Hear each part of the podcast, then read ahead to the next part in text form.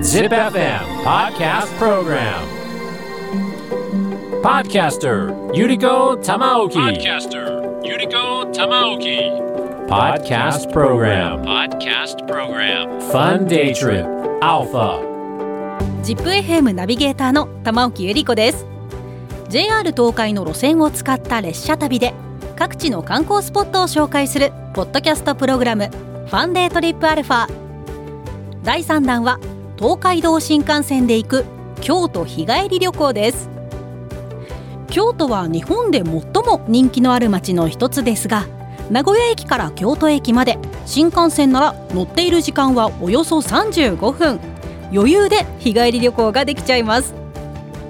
今回のファンデートリップアルファは私玉置ゆり子が京都に日帰り旅行に行ってきたリポートを9回にわたってお送りしています。第3回目となる今回は前回に続いて南禅寺です。Fun Day Trip. Alpha. さあ南禅寺の大北条にやってきました。北条というのは住職さんの居室。普段住んでいらっしゃるお部屋のことですね。南禅寺には大北条と小北条の2つがあってどちらも国宝に指定されています。こちら今いる大北条は京都御所の建物を譲り受けて再建されたものだということで日本建築の最も美しい豊かさを持った建築様式が見られるということです。早速では見学してみましょう。私の目の前に今こうねお部屋があるんですけれどもここは柳の間です。障子にこう金色の背景にいろんな視線が描かれた絢爛豪華な絵があります。うわすごい。これは何だろう。桜の木ですかね。あとは柳の間とあるので柳のとっても涼やかな絵が描かれています。うわ素敵なお部屋。それからあこの隣にもお部屋があります。部屋がいくつも並んでいるんですね。ここは若光の間と書いてあります。ここはあ梅の花かな。梅の花で小鳥が遊んでいたりとか。あ可愛い。犬の親子がこうね川のほとりでじゃれているような様子も描かれています。わ可愛い。そしてこの奥のお部屋はお昼の間。へえあここもまた雰囲気が違いますねね雪をかぶった松の木でしょうかとこう人々がねいろいろ集まって話をしている様子が描かれていますね。それぞれまた全然絵柄が違うんだな。うん、そしてこのお部屋は花鳥の間。あー、わあここも綺麗。えー、椿の花でしょうか。それから松の木と雪をかぶったこう笹の葉なんかが描かれています。あ風流ですね。そして振り返ると私の目の前には庭園があるんですけれども通称虎の子渡しの庭と呼ばれています大小6つの石が置かれているんですけれども大きな石がお母さんに見立てられていて小さい石は子供の虎に見立てられています。そしてこう手前に白砂で描かれた川があるんですけれどもこの水の上をお母さん虎が子供の虎を従えて渡っていくという光景に見立てて作られているんだそうです。そして続いては廊下でつながった小北城にやってきました。まず私の左手今綺麗なお庭がこちらにも見えていますこの庭は女神亭という名前でして石の配置が心の形に配置されているんだそうです。えー、なんかちょっと眺めていると不思議と心が整ってくるようなそんな感じもしますね。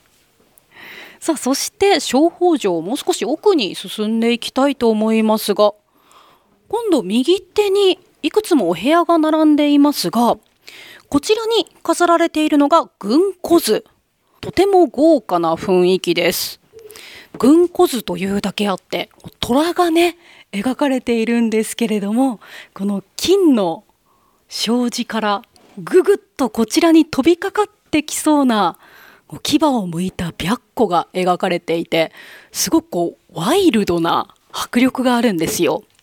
こう外から建物を見た時はすごくこう静かな佇まいの建物だなと思ったんですが中に入ってこうして見てみると、まあ、豪華絢爛でとても迫力のある姿を楽しめるこのギャップも魅力の一つなんです。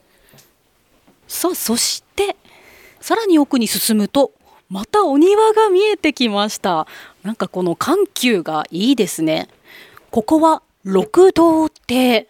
6つの道の庭と書きますがとてもね庭一面が苔で覆われているんですよ。ふわふわもふもふとしています。とても綺麗ですね。人間が6つの世界を生まれ変わり続けるという仏教の世界観六道輪廻の戒めの庭だということです。それぞれのお庭にもこうして意味が設けられているんですね。Fun Day Trip. Alpha. さあ続いては水路閣。ここは私もさっき気になっていたんですが南禅寺の古風なイメージとは打って変わって赤レンガ造りの曲線がとっても美しい橋です。おおよその大きさは全長93メートル高さが9メートルそして幅が4メートルもあります。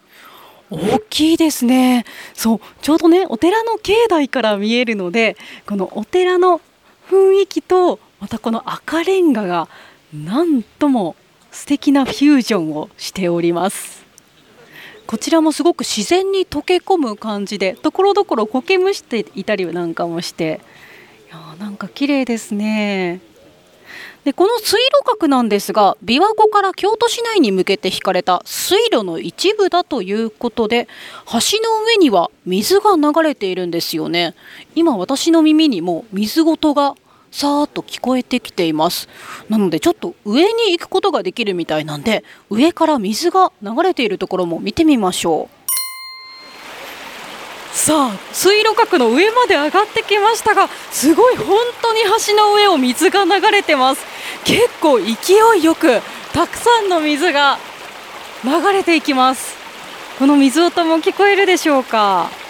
すごいですね。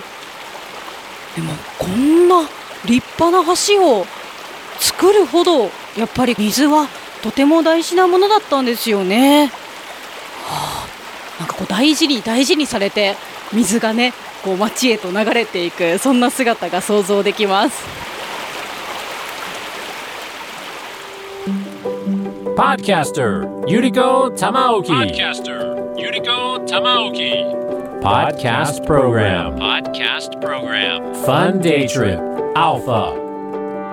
JR 東海の路線を使った列車旅で各地の観光スポットを紹介するポッドキャストプログラムファンデートリップアルファ。今回は東海道新幹線で行く京都日帰り旅行の3回目。南禅寺のリポート後半でした。いやーこ南禅寺って全体的な印象はすごく静けさがあって重みのある歴史を感じさせてくれたんですが大北条小北条の中の一枚一枚の絵が生き生きしていて金箔が貼られた上に野生の生き物だったりいろんな人の営みが描かれていました。それから印象的だったのが特に若い女性にひときわ人気の水路閣というスポット。こちら明治時代に赤レンガと花崗岩で作られた橋で古代ローマの水道橋のようなレトロな趣が南禅寺の日本的な風景の中に見事に溶け込んでいるんです。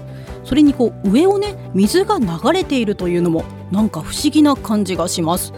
まさにこういった時代のギャップであったり生と動のギャップそれからこうわびさびと豪華絢爛な様子が同居しているこのギャップが南禅寺の魅力だなと感じました。東海道新幹線で行く京都日帰り旅行。次回はちりめん細工の体験レポートです。Spotify や Apple Podcast Amazon Music などでお聞きの方はお気に入り登録をしておくと次のエピソードがアップされたら通知を受けることができるのでおすすめです。次回のちりめん細工の体験レポートもお楽しみに。ZIPFM ナビゲーターの玉置ゆり子でした。Fun Day Trip. Alpha.